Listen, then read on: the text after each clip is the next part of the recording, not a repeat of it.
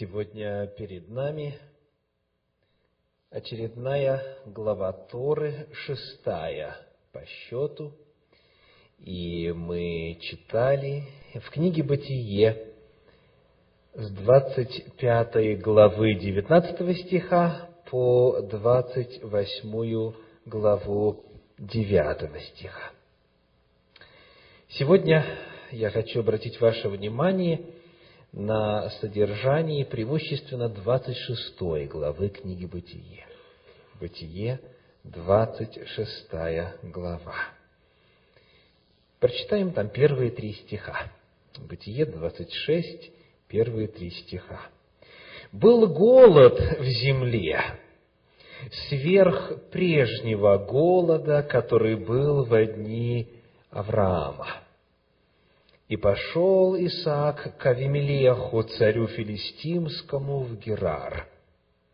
Господь явился ему и сказал, «Не ходи в Египет, живи в земле, о которой я скажу тебе, странствуй по всей земле, и я буду с тобою, и благословлю тебя, ибо тебе и потомству твоему дам все земли сии, и исполню клятву, которую я клялся Аврааму, отцу твоему. Был голод в земле. Был голод в обетованной земле, в ханаанской земле, в Палестине. Сверх прежнего голода, который был в дни Авраама. Давайте коротко вспомним историю Авраама. В книге «Бытие» в 12 главе 10 стих говорит. Бытие 12 глава 10 стих. «И был голод в той земле, и сошел Авраам в Египет, пожить там, потому что усилился голод в земле той». Почему, когда голод, идут в Египет. А все объясняется климатическими условиями Палестины. Жизнь в Палестине напрямую связана с дождями. Если выпадают дожди, если сезон дождей осуществляется, как полагается, в нужное время, дождь выпадает в нужном количестве, значит тогда есть корм для скота, значит тогда есть урожай. Но если дождя нет, жизнь заканчивается, все вымирает. Трава превращается в желтую, потом в коричневую, потом в черную, и ничего жить не может. Но в Египте климатические условия иные. Жизнь там зависит от Нила – Нил – и это основа жизни Египта. Нил разливается, и на многие километры площади доносит плодородный ил. И в результате этот ил можно использовать в качестве удобрения, и почва очень плодородная. Даже когда разлив Нила небольшой, все равно египтяне пользуются каналами и могут доставить воду на довольно большое расстояние. И потому а, в Египте, как правило, очень редкими в исторической перспективе бывали случаи, когда отсутствие дождя означало смерть. То есть привязка к дождю, привязка к осадкам, Палестине для выживания намного сильнее, чем в Египте. Потому мы видим, когда случается голод, Авраам уходит в Египет, когда случается голод, то же самое, очевидно, хотел сделать и сын Авраама Исаак. И вот Господь говорит, не ходи живи в земле, о которой я скажу тебе. Ну, для того, чтобы это понять, необходимо очень четко себе вот нарисовать картину, картину э, хананской земли. в особенности вот той ее пустынной части. Легко сказать, живи здесь. Но если голод, то чем жить и как жить? Почему нельзя идти в плодородное место, в богатое место, где вдоволь хлеба и всякого продовольствия? Господь желает через этот голод научить Исаака тому, чему, к сожалению, Авраам не смог научиться. Господь повелел Аврааму, выйди от места твоего, от родства твоего, и пойди в землю, которую я тебе укажу. И он указал. Но Авраам пришел, и тут вдруг голод на земле обетованной. И вместо того, чтобы проявить свою веру до конца, раз Бог сказал здесь жить, раз Бог меня сюда привел, значит, несмотря на голод и отсутствие осадков, отсутствие дождя, Бог обо мне позаботится. Но Авраам в ту пору еще не был так крепок и силен в вере. И потому он уходит в Египет со всеми вытекающими отсюда неприятностями, которые там произошли, с обманом, который он совершил, и так далее, и так далее. Его выгнали из Египта. Исаака Бог надеется уже в подобной же ситуации вывести на новый уровень веры.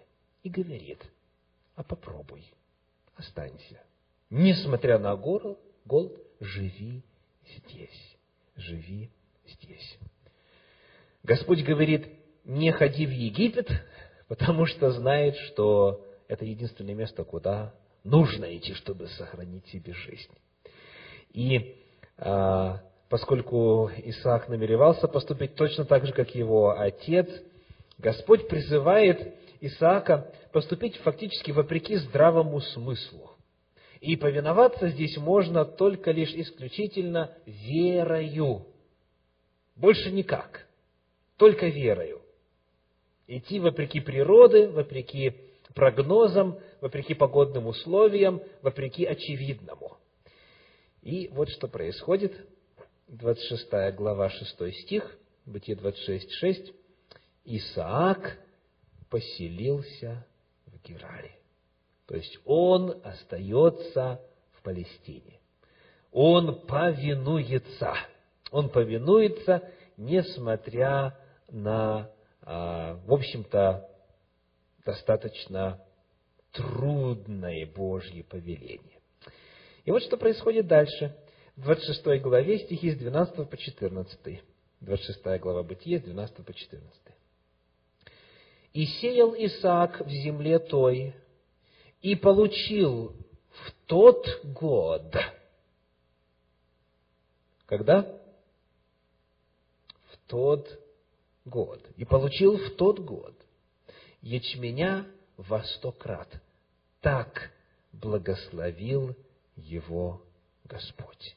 И стал великим человек сей, и возвеличивался больше и больше до того, что стал весьма великим – у него были стада мелкого и стада крупного скота, и множество пахотных полей, и филистимляне стали завидовать ему. Итак, что значит фраза «в тот год»? В год голода, в год засухи, в год, когда каждое зерно на счету, в год, когда выбрасывать земя в, э, выбрасывать семя в сухую землю, это, в общем-то, безумие. Но, то есть, посеять, вот только лишь посеять зерно в землю, для этого нужна была уже необычайная сильная вера. Но Исаак это делает. Представляете? Вот эти семена, которые нужно было или можно было бы использовать, чтобы кормить свою семью, свой скот, своих домочадцев, свою прислугу и так далее, он берет и выносит в поле, невзирая на то, что это был не обычный урожайный год, а год голодный. И Господь его за это вознаграждает. То есть в тот год, когда никак невозможно было ожидать вообще какого-либо урожая, сказано, он получил в тот год ячменя во сто крат. Так благословил его Господь. Ну, и естественно, если в земле голод, а у него во сто крат, то есть это значит, что каждое семечко принесло сто, так? Он становится богатым тут же, сразу же, за один сезон. Потому что ситуация, которая произошла в Египте чуть позже, когда, помните, за семь лет Иосиф насобирал в огромные а, амбары хлеба, а потом фараон продавал это, продавал, и сказано, что все скупил, всю землю скупил. И рабами все ему стали. Вот точно эта ситуация э, здесь происходит с Исааком. Если в земле голод, а у него есть хлеб, естественно, все идут к нему, все идут к нему покупать. И он уже устанавливает цену и так далее. И то есть вот в результате этого действия веры, когда Господь благословляет его обильно, он чрезвычайно возвеличивается, потому что у него есть хлеб, а у других хлеба нет. И вот здесь хочу отметить э, слово, сказано «получил в тот год ячменя». А дословно оригинал говорит «нашел в тот год ячменя в стократном размере». Нашел. Речь идет о том годе, когда всю страну поразил голод. Следовательно, всем было очевидно, что собранный урожай является не результатом труда человека, а даром, даром, подарком Всевышнего праведнику. Словом «нашел», пишет комментарий Санчина, использованным в тексте Торы, подчеркивается, что человек получил что-то неожиданно и непропорционально вложенному труду. Нашел. Такое неожиданное и необъяснимое природными условиями обретение материальных благ называется благословением. Вот давайте немножечко посмотрим на анатомию благословения. Э, наверное, вы слышали такой анекдот. Э, молится один человек, чтобы Господь дал ему выигрыш в лотерее. И всех родственников попросил, чтобы они молились. Но эти молятся месяц, другой, третий, а выигрыша все нет. Ну и человек начинает жаловаться. Господь сказал, обратись ко мне, воззови ко мне, я отвечу и покажу тебе великое, недоступное и прочее. А ничего нету, никакого выигрыша. Ну и потом, значит, э, один из этих друзей говорит ему, ну дай я проверю твои билеты, может быть, все-таки ты просто плохо посмотрел. И тот говорит, какие еще билеты? Оказалось, что он даже не покупал лотерейных билетов. То есть он молился, что Бог ему дал выигрыш, а он не купил даже малого для того, чтобы Богу дать шанс его благословить. О чем идет речь? Благословение – это действие Божье не в обход и не вместо действий человека. Слышите? Когда мы молимся о Божьем благословении, или когда Бог обещает свое благословение, то благословение – это нечто, что, что Бог изливает на действие человека. И если человек работает, трудится, вкладывает силы, вкладывает время, то Бог вот это может благословить. И мне очень понравилось вот это определение, которое комментарий Санчина дает благословению. Давайте еще раз почитаем неожиданное и необъяснимое природными условиями обретение материальных благ. Еще сказано, человек получил что-то неожиданно и непропорционально вложенному труду. То есть, иными словами, а, человек продолжает все делать так же, как все, но получает намного больше, чем все но он должен делать. Он должен работать, он должен трудиться, он должен вкладывать время и силы. Если человек не делает, Бог его не благословит. У Бога просто нет возможности, нечего благословлять. Итак, благословение – это не повод для лени. Человек продолжает трудиться, но вот он получает непропорционально вложенному труду. неожиданное, неожиданное, необъяснимое природными условиями обретения материальных благ. Итак, вера патриарха была вознаграждена. Господь обещал, если останешься в этот голодный год и будешь жить здесь, я тебя благословлю, и Господь это сделал. Дальше. Стихи с 14 по 17, 24 главы книги Бытия говорят. Вернее, 26 глава книги Бытия, та же самая глава, 26 глава, стихи с 14 по 17. У него были стада мелкого и стада крупного скота и множество пахотных полей, и филистимляне стали завидовать ему. И все колодези, которые выкопали рабы отца его при жизни отца его Авраама, филистимляне завалили и засыпали землею. И Авимлех сказал Исааку, удались от нас, ибо ты сделался гораздо сильнее нас. И Исаак удалился оттуда и расположился шатрами в долине Герарской и поселился там. Так что происходит, когда Господь начинает благословлять труд человека? Появляются завистники. Как это? Почему-то ему так все легко дается. И начинается зависть, начинается злопыхательство, начинаются помехи, начинается э, проявление злобы и так далее. Вот они начинают действовать так, чтобы лишить его источников существования. Колодези засыпают. К сожалению, это реальная жизнь. И Тора будучи книгой Божьей, так и описывает. Благословение Господне не означает автоматическое освобождение от проблем. Нет. Мы по-прежнему живем в реальном грешном мире. И грешники вокруг нас будут завидовать. Да, будут завидовать. То есть проблемы не устраняются, но Господь дает свою милость среди этих проблем – и сохраняет.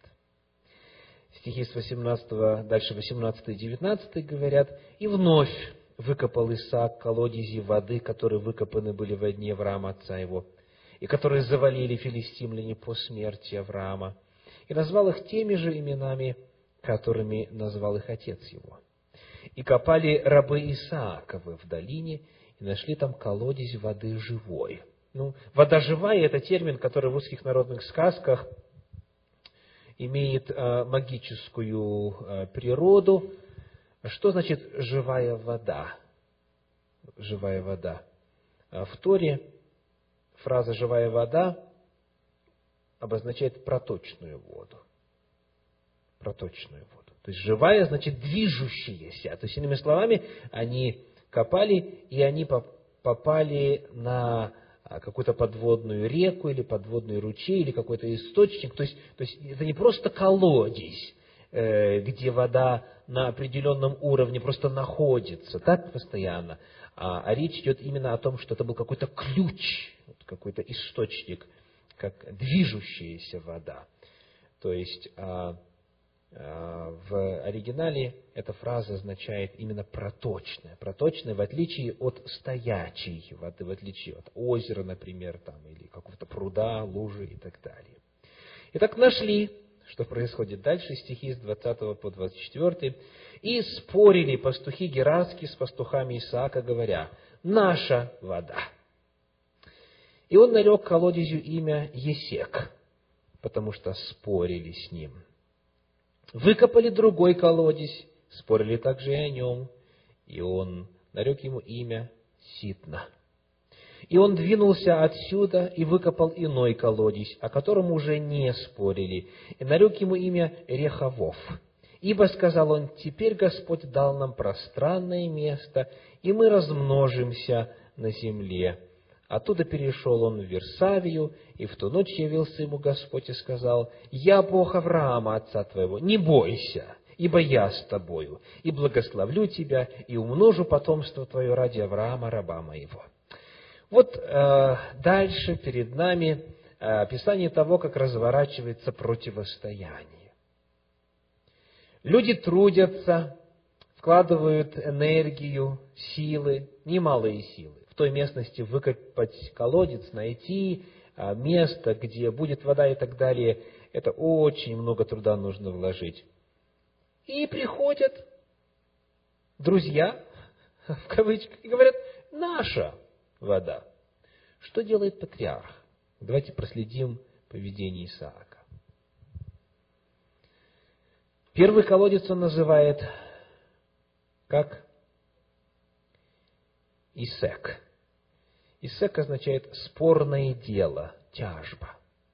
Спорное дело, тяжба. И он устраняется, он оставляет. Раз ваше, пусть будет ваше. Отстраняется, копает другой. И они опять говорят, это наш. И он называет его Ситна. Как говорит Иосиф Флавий в книге «Иудейские древности», Ситна означает вражда. Вражда. И патриарх снова устраняется. Он уходит. Он отдает им этот колодец. Уходит. И третий колодец называется Рехавов. Рехавов буквально означает «свободное пространство». В переносном смысле это слово означает отдых, покой, передышку. В 30 километрах к северу-западу от Бершевы расположено селение Рухайбе. Известно, что арабы селились в земле Израиля недалеко от развалин древних еврейских поселений, названия которых помнило местное население. Этим объясняется тот факт, что большинство старых арабских деревень носит названия, созвучные тем, которые мы встречаем в Танахе и в Торе. Арабские названия селений часто служили археологам указателем мест, где следует производить раскопки и помогали идентифицировать найденное. То есть, иными словами, это место до сих пор существует, оно известно, туда можно попасть и посмотреть, и увидеть колодцы, которые были выкопаны давным-давно. Так вот, давайте посмотрим на поведение Исаака. Выкопали один, спорили, он уходит. Выкопали второй, спорили, он отстраняется и останавливается тогда, когда перестают спорить. Интересно. И вот как только, как только он уступает в третий раз, описывается, как Господь ему явился ночью и сказал, «Я, Бог Авраама, отца твоего, не бойся, ибо я с тобою, и благословлю тебя, и умножу семя твое». Очень интересно, что однажды в жизни его отца был схожий случай. Об этом мы читаем в 13 главе книги «Бытие». Бытие, 13 глава, стихи с 5 по 17. 13 глава Бытие, стихи с 5 по 17. «И у Лота, который жил с Авраамом, также был мелкий и крупный скот и шатры. И непоместительна была земля для них, чтобы жить вместе, ибо имущество их было так велико, что они не могли жить вместе. И был спор между пастухами скота Авраамова и между пастухами скота Лотова. И Хананеи и Ферезии жили тогда в земле. И сказал Авраам Лоту, да не будет раздора между мною и тобою, и между пастухами моими и пастухами твоими, ибо мы родственники. Не вся ли земля пред тобою? Отделись же от меня. Если ты налево, то я направо, и если ты направо, то я налево. Лот возвел очи свои и увидел всю окрестность Иорданскую, что она прежде, нежели истребил Господь Содом и Гамору, вся до гора орошалась водою, как сад Господень, как земля египетская.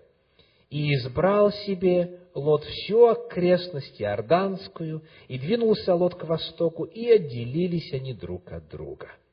Авраам стал жить на земле ханаанской, а Лот стал жить в городах окрестности, и раскинул шатры до Содома. И сказал Господь Аврааму после того, как Лот отделился от него, «Возведи очи твои И с места, на котором ты стоишь, посмотри к северу, и к югу, и к востоку, и к западу, ибо всю землю, которую ты видишь, тебе дам я, и потомству твоему навеки. И сделаю потомство твое, как песок земной. Если кто может сосчитать песок земной, то и потомство твое сочтено будет. Встань, пройди по сей земле, и в долготу и в широту ее, ибо я тебе дам ее. Смотрите, что делает Авраам. Когда спор между пастухами Авраама и пастухами Лота появляется, Авраам говорит, я пойду противоположную твоей сторону. То есть, иными словами, какую бы ты землю ни избрал, что бы тебе ни казалось лучшим, пожалуйста, я тебе отдаю. Я устраняюсь я ухожу на задний план, я не буду настаивать, я даю тебе возможность. То есть Авраам уступает. И как только он это сделал, обратите внимание, Тора говорит, и сказал Господь Аврааму после того, как Лот отделился от него. Посмотри вокруг, все это твое. То есть, мы видим, что то, что сделал Авраам, уступив и то, что сделал Исаак, уступив, сразу же в Торе сопровождается явлением Господа. Господь приходит и говорит, я тебя благословлю. Вот об этом давайте поговорим с вами. Как это может выглядеть на практике у каждого из нас? Когда а, вас несправедливо притесняют, когда это ваше, а человек говорит, нет, мое. Или когда вы работали и вкладывали время, вкладывали усилия, энергию и так далее, создали что-то, человек приходит и говорит, нет, мое. Когда пытается заполнить ваше жизненное пространство, ваше место и так далее, как поступать? Как поступать? Патриархи учат нас, уступайте, уступайте, отдайте им этот колодец, отдайте им этот, этот, этот Содом и Гамору. И когда человек это делает, Господь к нему является и говорит, я тебе вот даю столько, вот, вот глаза твои сколько видят, вот это все твое. Я тебя благословлю и размножу так, что им и не снилось. Они скоро исчезнут. Так и произошло. Так и произошло. То есть, иными словами, когда мы уступаем, когда мы э, поступаем великодушно, и раз, и два, это открывает для Бога возможности нас еще больше благословить. Патриархи учат нас уступать, и Господь тут же тут же сразу же является и приносит благословение. То же самое говорил Иисус Христос. В Евангелии от Матфея, в пятой главе, в стихах с 39 по 42 сказано. Евангелие от Матфея, пятая глава, стихи с 39 по 42. «А я говорю вам, не протився злому, но кто ударит тебя в правую щеку твою, обрати к нему и другую. И кто захочет судиться с тобой и взять у тебя рубашку, отдай ему и верхнюю одежду. И кто принудит тебя идти с ним одно поприще, иди с ним два. Просящему у тебя дай, и от хотящего занять у тебя не отвращайся. Иисус Христос вторит Торе. Он повторяет принципы, которые были известны еще патриархам. В частности, самое неожиданное его предложение, которое касается призыва подставить щеку, оно существовало уже в Танахе за много столетий до того, как Иисус Христос его озвучил. Книга Плач Иеремии, третья глава, стихи с 26 по 30. Плач Иеремии, 3 глава, стихи с 26 по 30. «Благо тому, кто терпеливо ожидает спасения от Господа. Благо человеку, когда он несет иго в юности твоей. Подставляет ланиту свою бьющему его, пресыщается поношением. Благо тому, кто подставляет ланиту свою бьющему его. То есть, мы видим, что Господь один и тот же. И вчера, и сегодня, и завтра. И в Торе, и в пророках, и в Евангелиях. Господь и принципы, которым Он старается научить своих детей, неизменны. То, что продемонстрировал и Авраам, и его сын Исаак во взаимоотношениях с соперниками, с завистниками и даже с недоброжелателями и врагами, это тот же самый дух, то же самое отношение, которое на горной проповеди Иисус Христос провозгласил, и это то же самое отношение, которое Он продемонстрировал, когда его несправедливо обижали и так далее.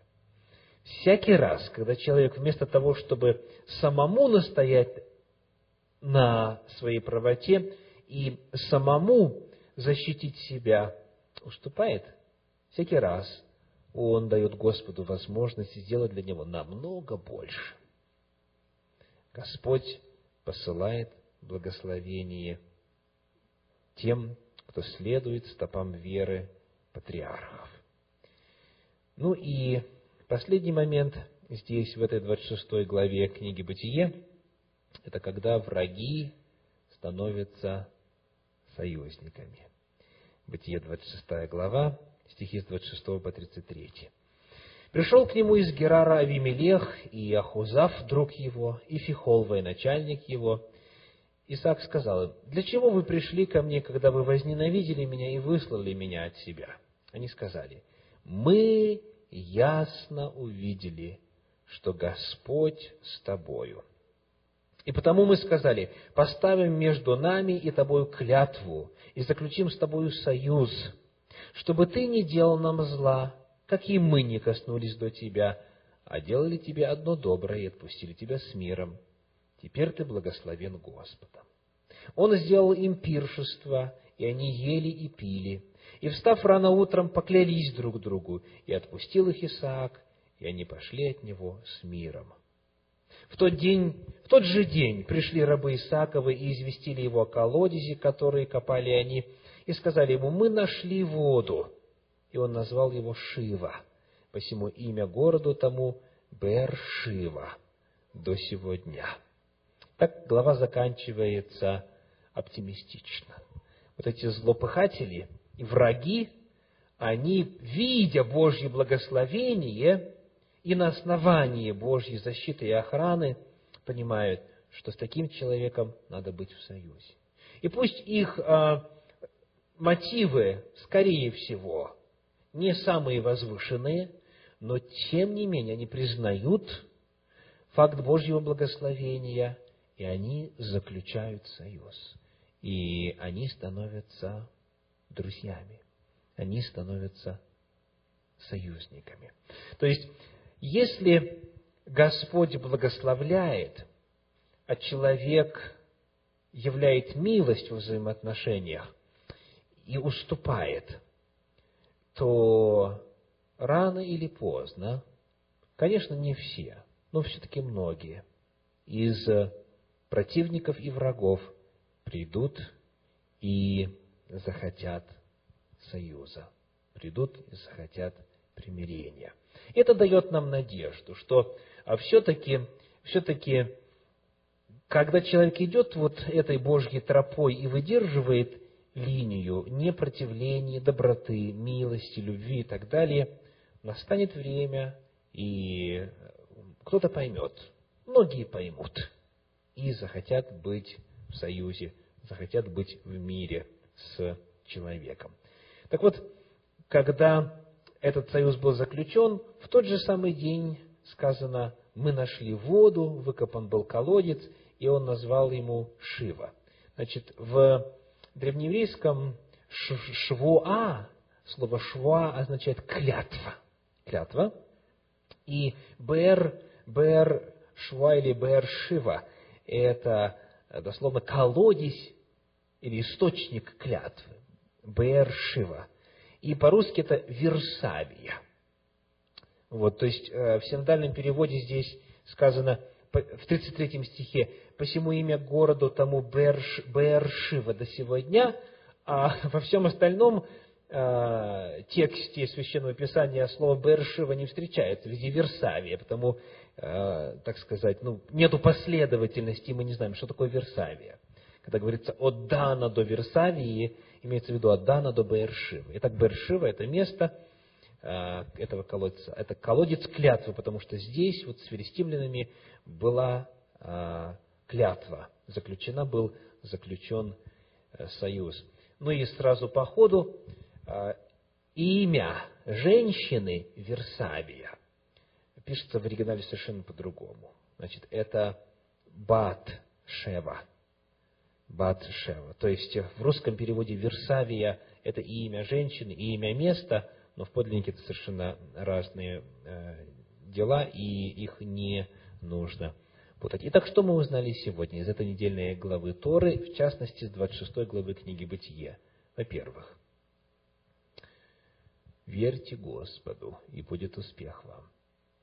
Если Господь что-то говорит, то, то несмотря на засуху и на то, что это кажется нелогичным и неправильным и противоречащим сути и устройству вещей, проявите доверие Господу. Вынесите эти семена в сухую, воспаленную, раскаленную землю.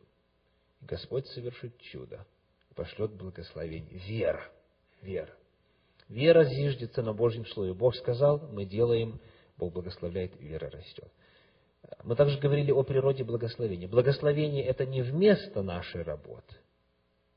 Благословение – это то, что Бог прилагает к нашим действиям, к нашим усилиям, к нашим трудам. Ну и, конечно же, пример патриархов показывает – уступайте – и Господь благословит вас еще больше. Аминь.